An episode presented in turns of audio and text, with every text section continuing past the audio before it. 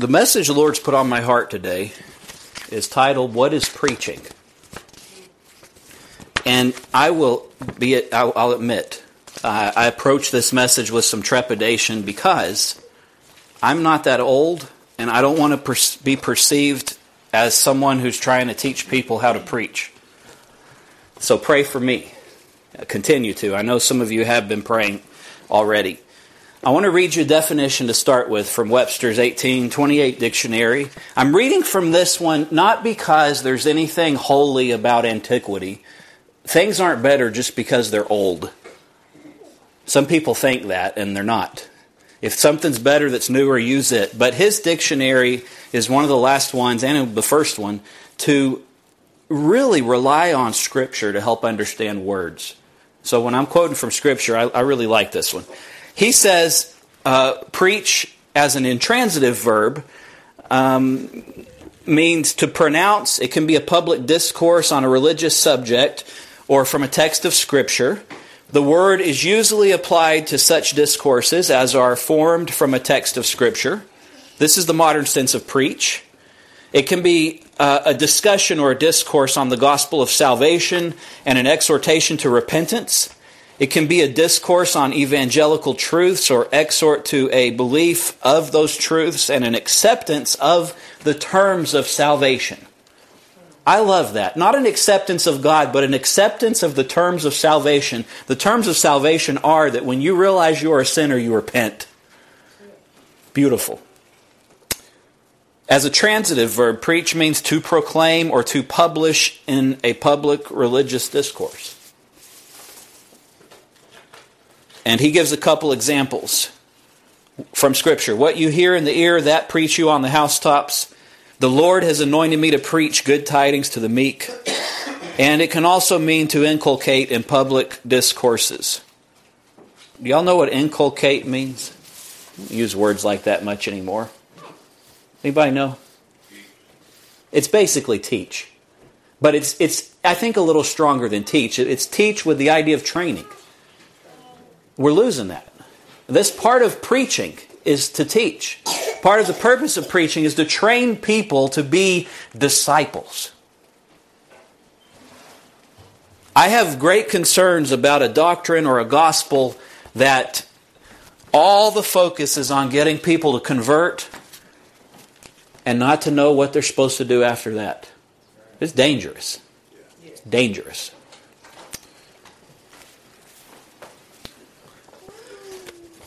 Possibly my favorite text from Scripture concerning preaching, or one that I certainly use a lot, is 1 Corinthians 2, verse 1. If you want to turn there with me, we'll, we'll spend some time there. 1 Corinthians 2, verse 1.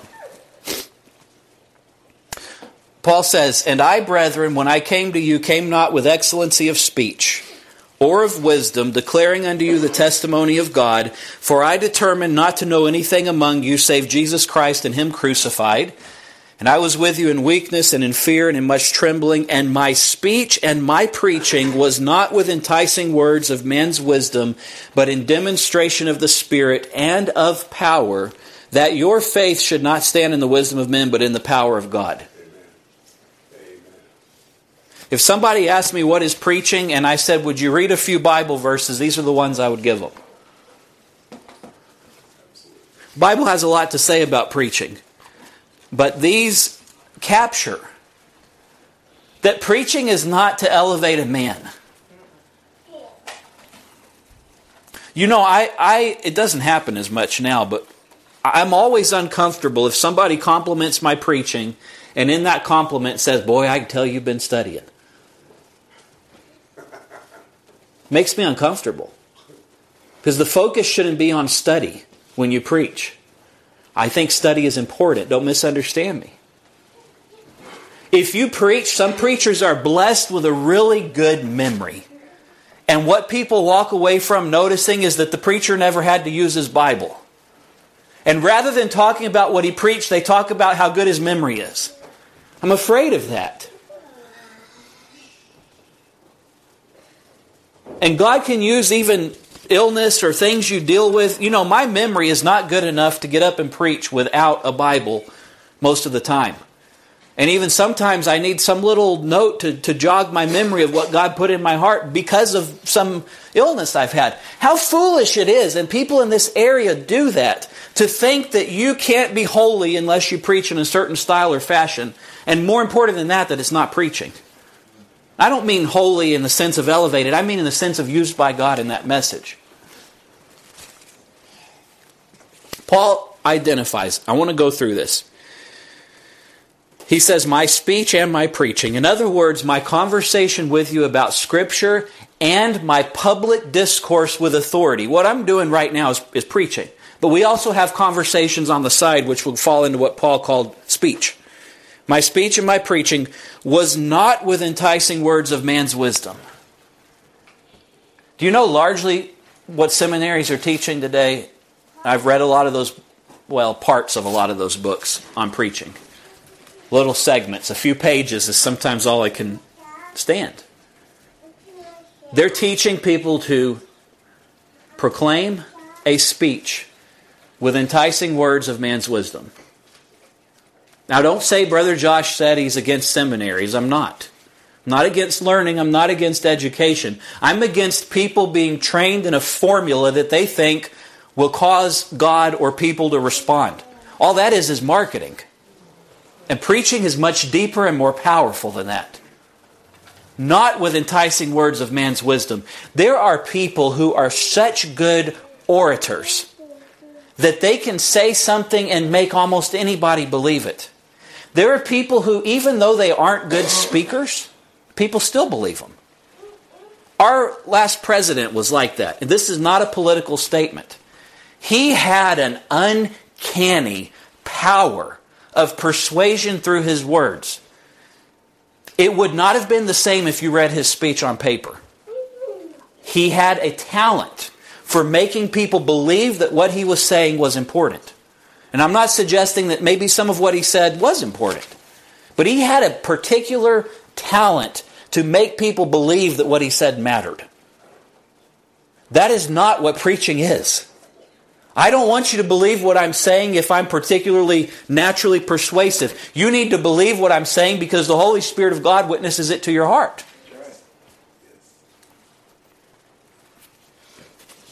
Not with enticing words of man's wisdom,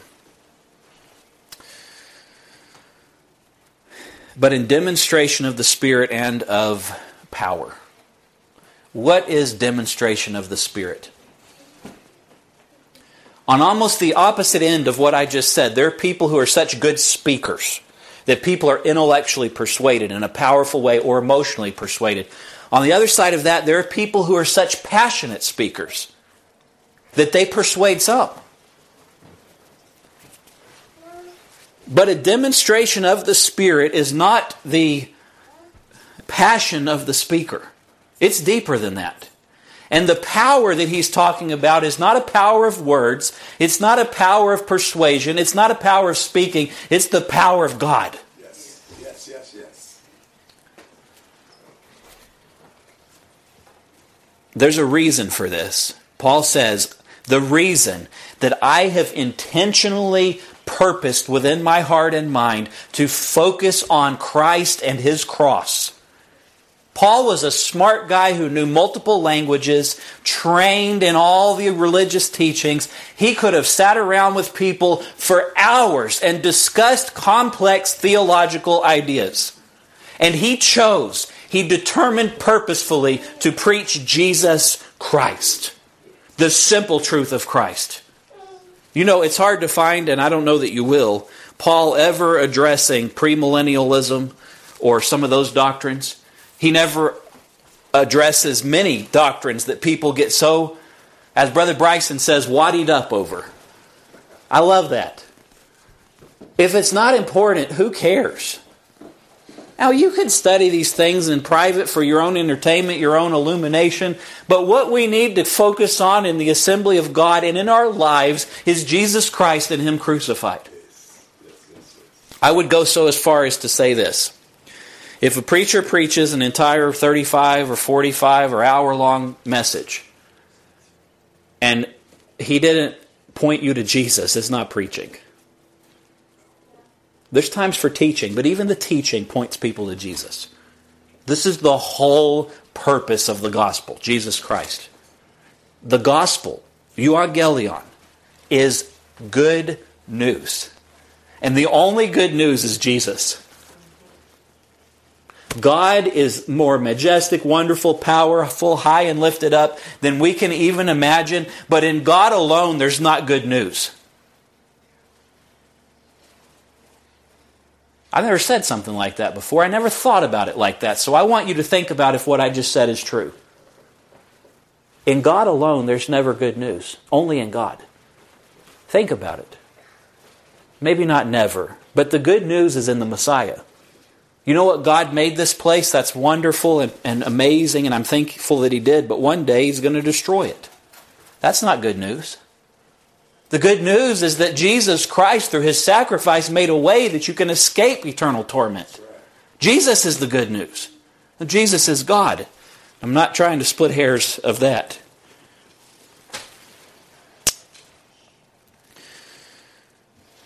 The reason that Paul determined to know to focus on Jesus Christ and Him crucified and not rely on man's wisdom, but the demonstration of the Spirit and of power is for this. Verse 5 so that your faith would not stand in the wisdom of men, but in the power of God. Why is that important? Because there's always going to be some smarter, better talking person come along and convince you intellectually if you'll listen, if you'll heed it, than the last smart person who convinced you of his belief. But truths that are founded in the rock of Jesus Christ and on the teachings of Scripture, they're unshakable. That your faith should not stand in the wisdom of men, but in the power of God. That's why there's times that we can discuss a, a, theological issue and come away, and maybe in my own mind or heart, I'll say, you know what? I, I can't explain to you in the English language with my words just how I know that that is true. But I know it deeper than I can explain. It doesn't mean you can't explain it, but it means the power of it and the assurance of it is deeper than logic.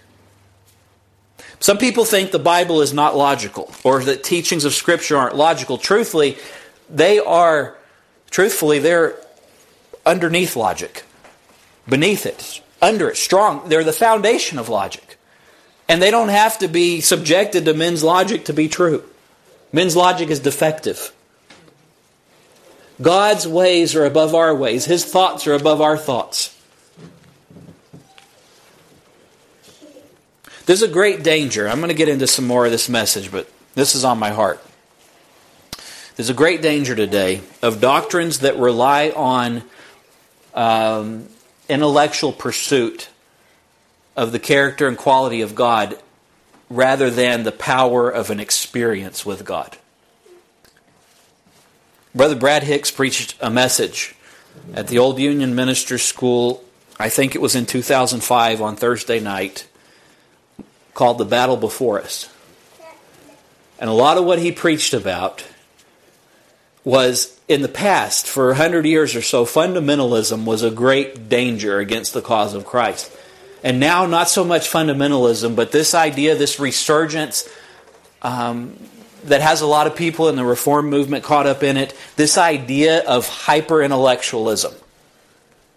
That God has to somehow fit into your understanding of Him or His teachings. There are things that we must accept with faith, and God will show us and persuade us of that. Revelation of the Holy Spirit. But there's so many that are present now, trying to serve the Lord faithfully and sincerely, and yet if they can't understand it in their mind, they won't believe it. It's dangerous. If you want to listen to that message he preached, I would recommend it. The whole purpose of all of this is that your faith might not stand in the wisdom of men, but in the power of God. That's the preaching.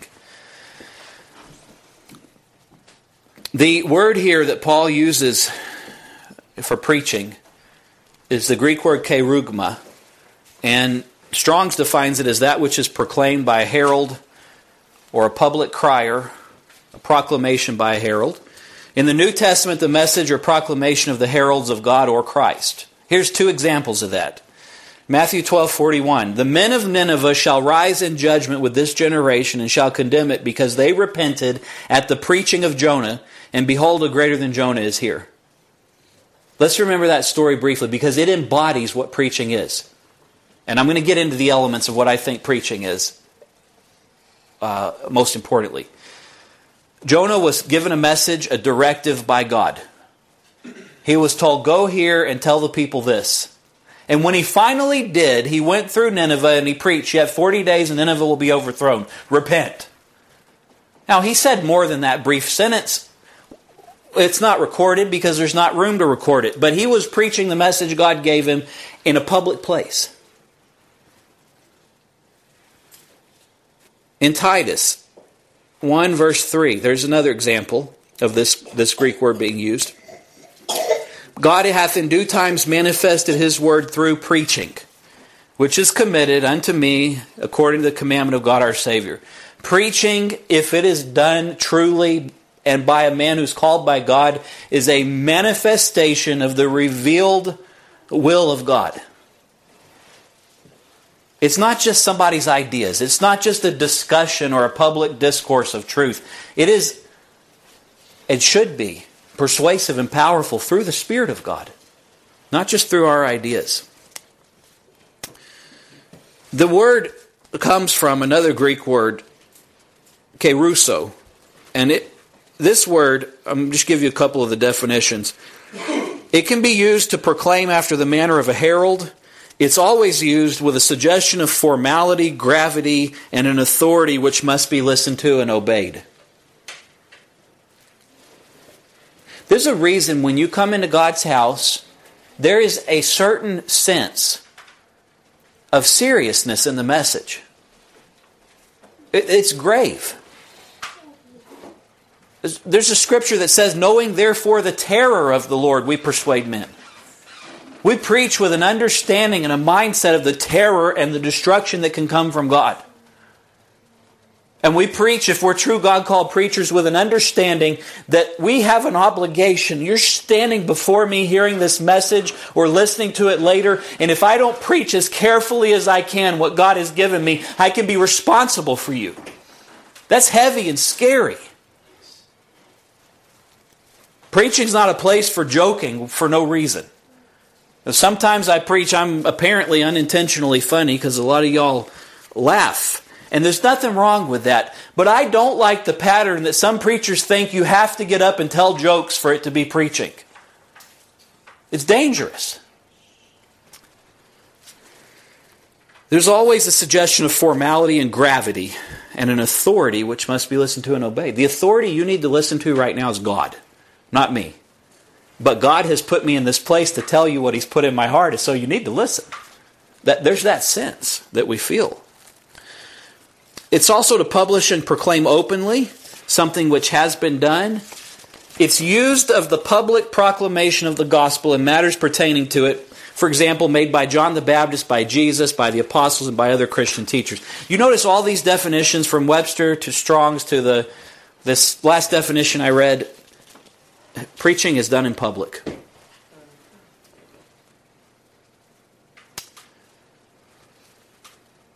Let me give you some examples that, that illuminate that. This is the word kerusso that I am reading, which is the word that is the foundation for the word Paul used. It derives from that. Matthew 3 1.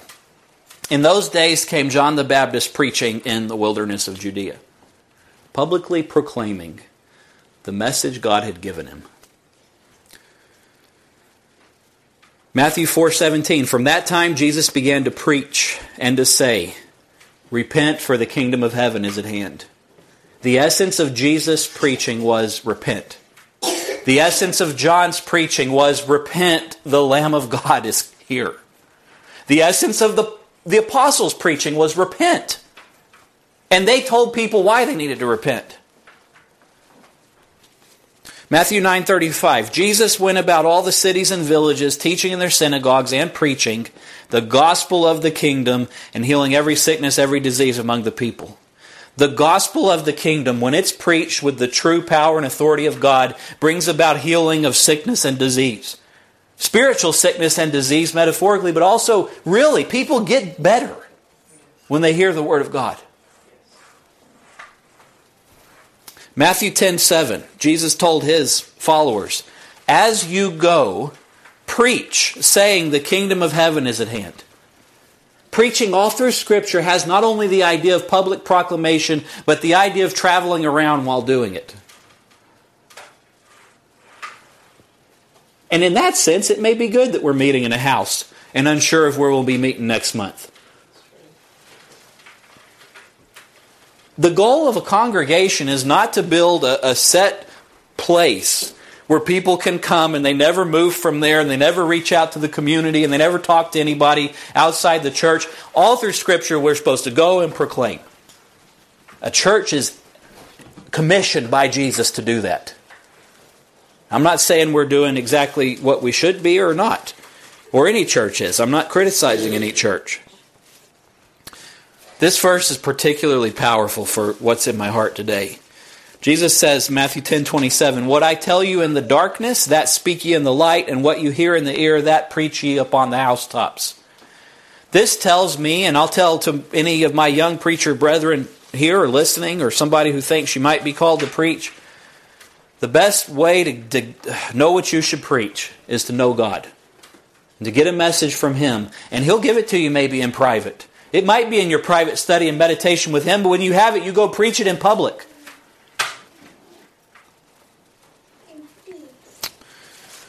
The gospel call, I have to say this, is a it's a call to proclaim actively and to go. And you know, I'm afraid that contemporary religion, which influences all of us, has replaced that active, dynamic, extroverted instruction from God with something academic, introspective, and introverted. Just think about maybe what I'm saying you'll agree with. We have a tendency to replace proclaim with something like meditate, as if the gospel were all about us and our own personal well being. Don't we have a tendency to do that, even in this congregation? We listen to the Word of God preached by men that are called by Him, not just me, but others too. And then rather than taking that message and going out and proclaiming it to a lost and dying world, we have a tendency to meditate on it.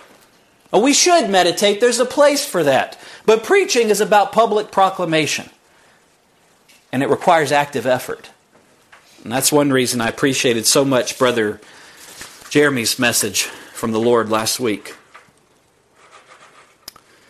One more example of how this word is used. Jesus, Luke 4:18, goes into the temple, reads the word of God, and says, The Spirit of the Lord is upon me, because he has anointed me to preach the gospel to the poor. He has sent me to heal the brokenhearted, to preach deliverance to the captives, and recovering of sight to the blind, and to set at liberty them that are bruised. That's Jesus. The perfect Son of God, who says the Spirit of the Lord is upon him and has anointed him to enable him to preach. And I'm going to explain that more in a moment. I said this scripture from Paul that I read earlier is, is, maybe the best example of a discussion on how to preach, what we should preach, how to approach it. But maybe the best example of what preaching is is when John the Baptist is preaching. John 1:29 you can read there sometime if you want to. It says the next day John sees Jesus coming unto them and says, "Behold the Lamb of God who takes away the sins of the world." This is he of whom I have said, After me comes a man which was preferred before me, for he was before me. Another way of uh, translating that part is, he, this man has come after me because, and he has surpassed me because he was before me. That's preaching. Behold the Lamb of God who takes away the sin of the world. You know what the word be, behold means? Greek word to do. It means see, listen, look, pay attention to. It's like this John the Baptist, if any of y'all are asleep, this will wake you up. Hey, look! Look at him! That's what behold means. It's not something introspective, academic, and detached. He says it to get your attention and says, Look at him. That's who I'm preaching about. That's the Lamb of God. Everything I've talked about is Him. And He says, He will and has surpassed me because He was before me. He said He must, uh, speaking of Himself, decrease so that Jesus would increase. And that goes both ways. Jesus increases and we decrease. I know there's talk when, when a, a, preacher preaches about, sometimes he'll say, my ministry. And it's not always said with the wrong attitude, and I understand sometimes there's a place to say it. But I'm really careful about saying that. My ministry. Oh, there's no ministry without Jesus. I can't even preach without the Spirit of God. Anything that I build is faulty and founded on sand. What God builds is eternal. Not only in the heavens, where Jesus is building a place for us with hands that, that we can't even imagine, but here in this life, when He builds something, it's eternal. I can't do that. I don't have a ministry without Him. Let me give you, with all that in mind, just some things that the Lord revealed in my heart. And I want to remind us of Proverbs 29, verse 18. It says, Where there's no vision, the people perish. But he that keepeth the law, happy is he. Now, that verse is often used, you've heard me say this, by churches when they need a building program or something, and they'll say, Without a vision, the people perish. You know, we need a vision, we need a goal plan, and, and, a, and a mission statement. And all that's well and good. But the scripture in Hebrew, it means this Without a direct revelation from the Lord, the people cast off restraint and become lawless. People are always asking this question. I don't understand how church members can live like that. Name the sin that they're caught up in. You know how? They haven't heard lately a direct revelation from the Lord, and they have intentionally become lawless. Preaching leads to an understanding of what God expects from us. And not in a black and white legalistic sense, but in a sense of what does God really want? Will this glorify Him and please Him and lift Him up? And will it make me somebody that's in a better condition to be used by Him?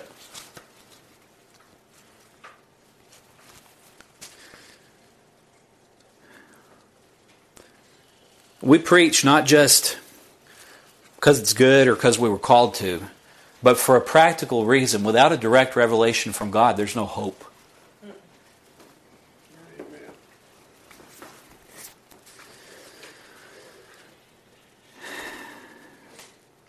So, what is preaching? I'm going to take a few minutes and go through some points that, that I think are important in preaching. Before I do that, I should say preaching is only preaching if it is done by a God called man. People who aren't called by God to preach can be good teachers. I know some women, and there's some in this church who are so uh, powerful with God that I've jokingly said to them, You sure you're not a preacher? but preaching is only preaching if it's done by a man that God called. This this message is not about me; it's about Jesus Christ. But I, uh, as I was thinking about this, thought back on when God c- called me, and I felt the need to to read this. And I also have this impression in my heart. I don't know why, but young people, when you're trying to figure out what you need to do with your life, whatever God is calling you into, He'll show you. You get to the place where you really, really want to know. And this is what this is about. This is a, an entry from my journal in October 29th of 2005. And this one I was struggling with God calling me to preach. So bear with me a couple minutes. I want to read this to you.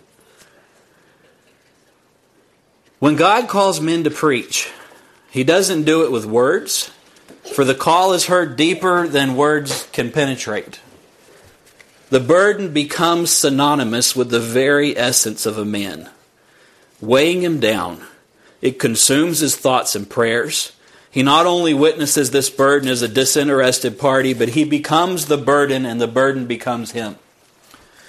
It's something that can be stifled it can be nearly smothered by nonsensical thinking. It can be buried underneath sin. However, the nagging question never leaves. Resurfacing at the most inopportune times, this question wears on a man's strength.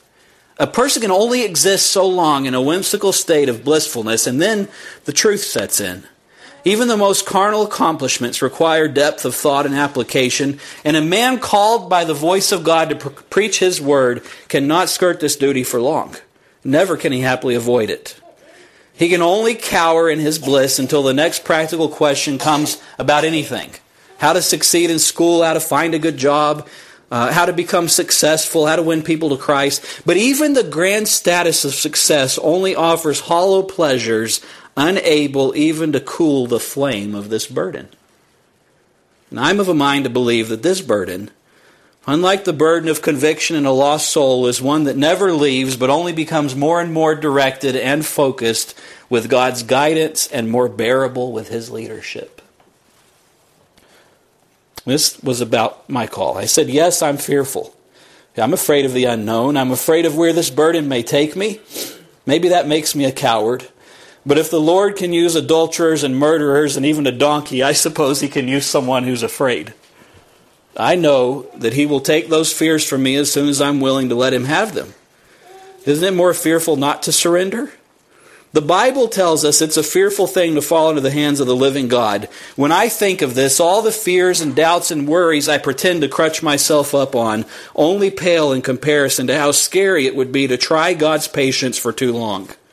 So I will surrender myself to His care, knowing that He'll be there with me no matter what may assail me. If I've ever been sure of anything, then I'm sure God's calling me to preach His gospel. And unfit and worthy, unworthy as I am, it would only be limiting His mighty power to say that He can't use someone like me. At this point, the only question the enemy even has left in his arsenal is, well, what if you're wrong? Well, enemy, that's a risk I'm willing to take. Too long have I struggled under the weight of this load, a load that the Lord will gladly help me bear. Too long have I been hampered by my fears. I will give in and let God help me eternity's at stake here. What if someone goes to hell because of my fickle fears? I've wasted enough of God's time. The time has come. No, it's past time to share my call and proclaim God's good news to a dying world. My prayer is that I will get myself out of the way so that the Lord can do His work through my feeble efforts. My prayer is not to become a good preacher, but a fit vessel able to be used by the limitless power of God's Holy Spirit. My prayer is to become a man who's humble in all things, yet fears nothing but the mighty hand of the living God. It's still my prayer to be used by God's power. I don't care anything about being a good preacher. I don't. I want to be a powerful preacher. And I don't care how polished that looks or how good people think it sounds. I want it to be power of God. So, that is how I felt when God called me to preach. And other preachers felt very similarly, that was inescapable. Jeremiah said it's a fire burning in his bones. He even talked about not wanting to preach and said how long, and the Lord said basically forever, till you die. I don't know what God's calling some of y'all to do, some of you young people, uh, or maybe older people, or maybe God's dealing with you. But I want you to know it's worth surrendering to Him. And so, let me go through some of these aspects with the understanding that a preacher is called by God. There's no other way around it. Here's how I would define preaching in the context of this message. Preaching is when a God called preacher proclaims or speaks a message inspired by God, derived from the written word of God, and delivered under the inspiration or anointing of the Holy Spirit, with the purpose of conveying revealed truth from God, and with the ultimate goal of glorifying the Son of God. Some of you don't like a bunch of words. Maybe that's too wordy. I'm sorry. It's as concisely as I could define it. He must be called. He must be inspired. The preaching comes from the Word of God, or it's not preaching. Not pop psychology, not your own ideas. Oh, we may use those things and quote those things, but true preaching is established in the revealed Word of God in this book. And it is for the purpose of glorifying the Son of God and conveying revealed truth. Preaching can be either focused on repentance and salvation or on building up of the congregation and the body members. Paul told Timothy, All scripture is given by inspiration of God and is profitable for doctrine, for reproof, for correction, for instruction in righteousness.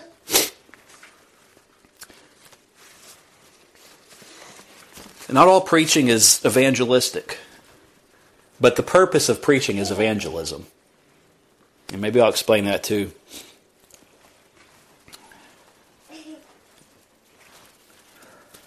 Preaching, think about this. This is not a definition or an academic idea. This is how I feel in my heart. That's what I pray God would help me get across today. Not, not some abstract academic discussion, but the power of God what I feel. Somebody asked me recently, uh, tell me more about your job as a preacher and the congregation you've been entrusted with.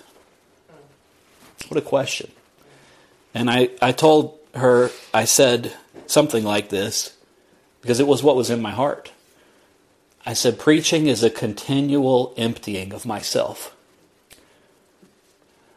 First, emptying myself of all my own ideas, self reliance, and things that I think I've figured out, and repenting of who I am and who I'm not. And then begging God to fill me with the mind of Christ in his heart, and then emptying that all out before the people. Preaching is a continual pouring out of yourself. I heard one preacher say sometimes when, when the Spirit of God was really upon him, he would lose three or four pounds from one message. I wouldn't doubt it.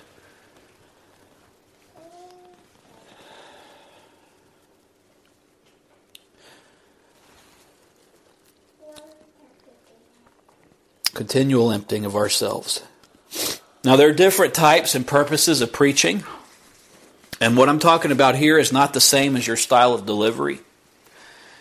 Preaching can be for teaching and instruction, it can be for exhortation and encouragement, it can be for discipline and correction.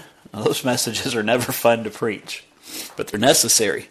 And it can be for evangelism. Now, I've had more than one preacher say something like this to me. I'm not an evangelist. I'm just not wired that way. I'm going to say this carefully. If you're a preacher and you don't think you're wired as an evangelist, I'd make sure if you're really a preacher.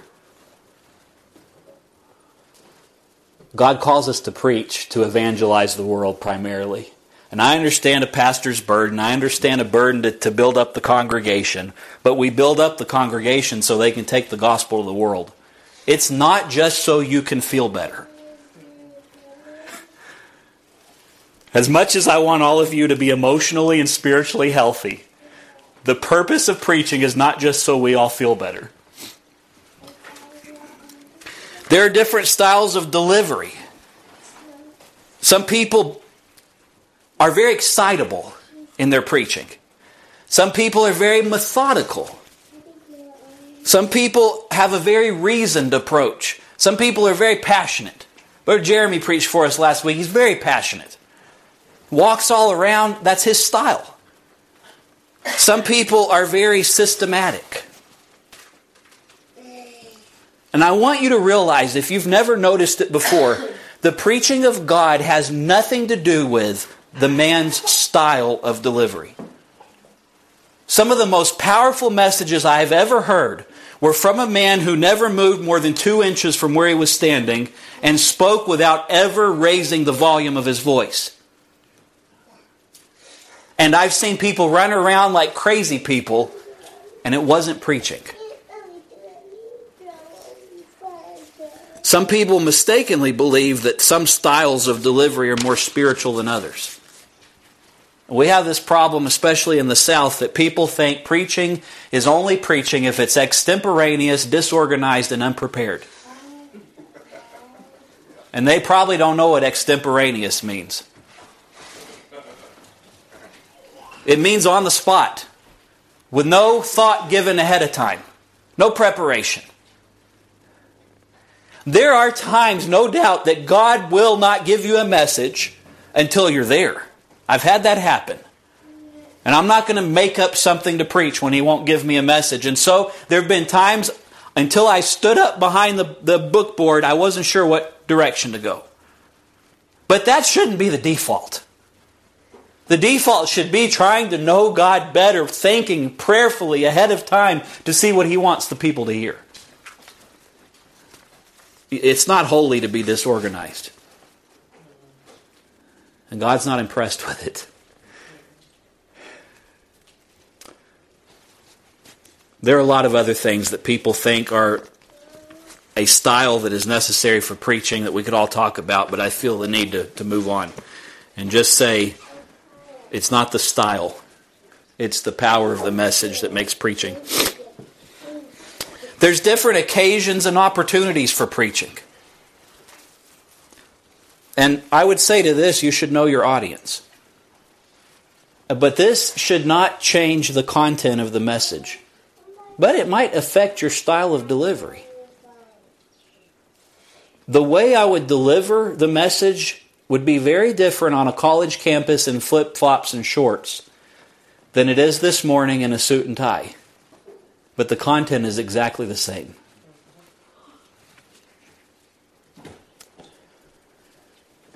We must know the burden God has given us. And we need to know ourselves to be able to preach. There's one subject. Preaching is always one subject one Lord, one faith, one baptism. It's all about Jesus and what God has shown us through Him. If somebody asked me, and I'm not, a, I guess, experienced enough that that people would ask me this, but I've asked other preachers. What's the best way to prepare or study or approach a message?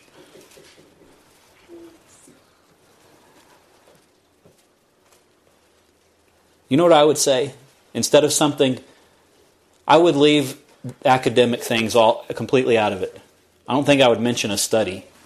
I'd say something like this. If somebody, some young preacher came up to me and said, How should I prepare? I'd say, Get to know God. Be amazed by him. Bring the people something that God has shown you in your time with him. They don't need your own thoughts and ideas. I'm saying that to myself too. I know, y'all are not going to get spiritual food if it's some neat idea I came up with. It needs to be a revelation from God, and you can tell the difference. Especially you here can tell the difference. I know that. I would tell a, young preacher don't worry about which category your preaching falls into, or what type of message it is, or what type of preacher you are. Don't worry about it. Just preach. Preach the revelation of God through His Spirit. This is something I have to remind myself of often. Don't worry about your own weakness, but overemphasize it either. Your weakness isn't what makes you an effective preacher. I would say, too, don't worry about your own strength, but don't over rely on it either. Your strength or your capability isn't what makes you an effective preacher, it's only the power of God. I want to close by just mentioning this. I've heard messages that in the first minute did more for me to create a Holy Spirit inspired awe of God in that one minute than some 45 minute or hour long messages have done through the whole discourse. I've heard a couple messages I can think of where the preacher got up and just said maybe a sentence and the power of God fell. That's what we need.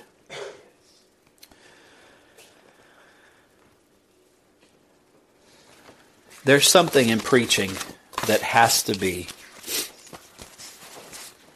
transformational, transcendent. At the minister's school uh, last week, Brother Reynolds taught a lesson on Romans that was so spiritually powerful. Brother Brad and I looked at each other at about the same time and said, I feel like I've never read that book before. And the thing that we were both amazed by as we talked about it was it wasn't that academically impressive, his lesson. It wasn't some, uh, some really well crafted, complicated, he didn't even talk about the really complicated theological issues. What stuck out to me and to him both and to others I've talked to was that this lesson came from a man who'd been trying to preach God's word for more than 50 years and who got a revelation from God about it. That's what preaching is. And that's why it was so powerful. I want to tell you maybe the most powerful thing to me from that message, and this will um, illustrate what I'm trying to talk about today.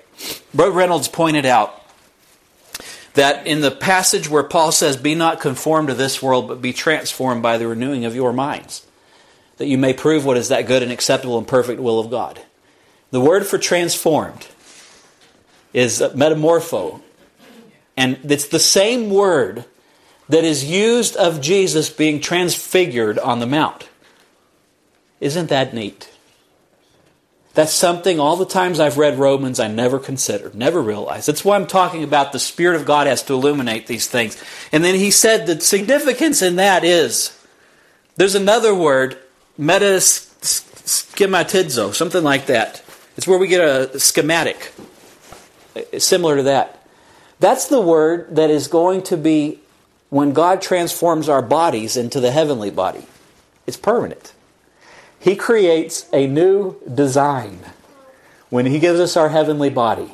But while we're in this earth, the transformational power of God is always temporary. And that made me understand sanctification on a level that I never have in my whole life. That one word.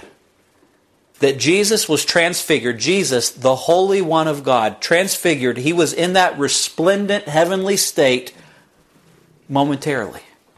Just like Moses, when he came down from the mountain in the presence of God for 40 days, was glowing, but it didn't last.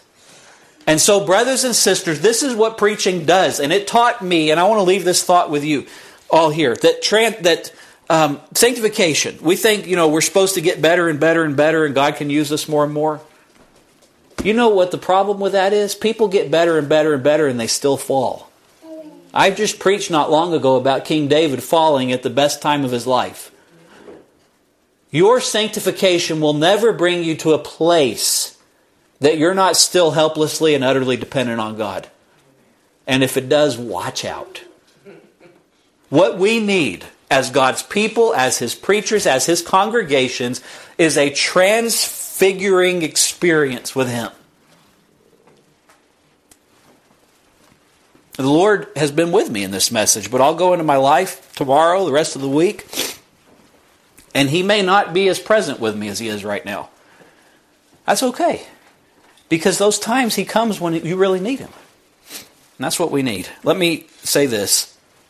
If you know the Lord, God bless you, keep you, and teach you, and help you, and humble you. If you don't know Him yet, you can. You can seek Him.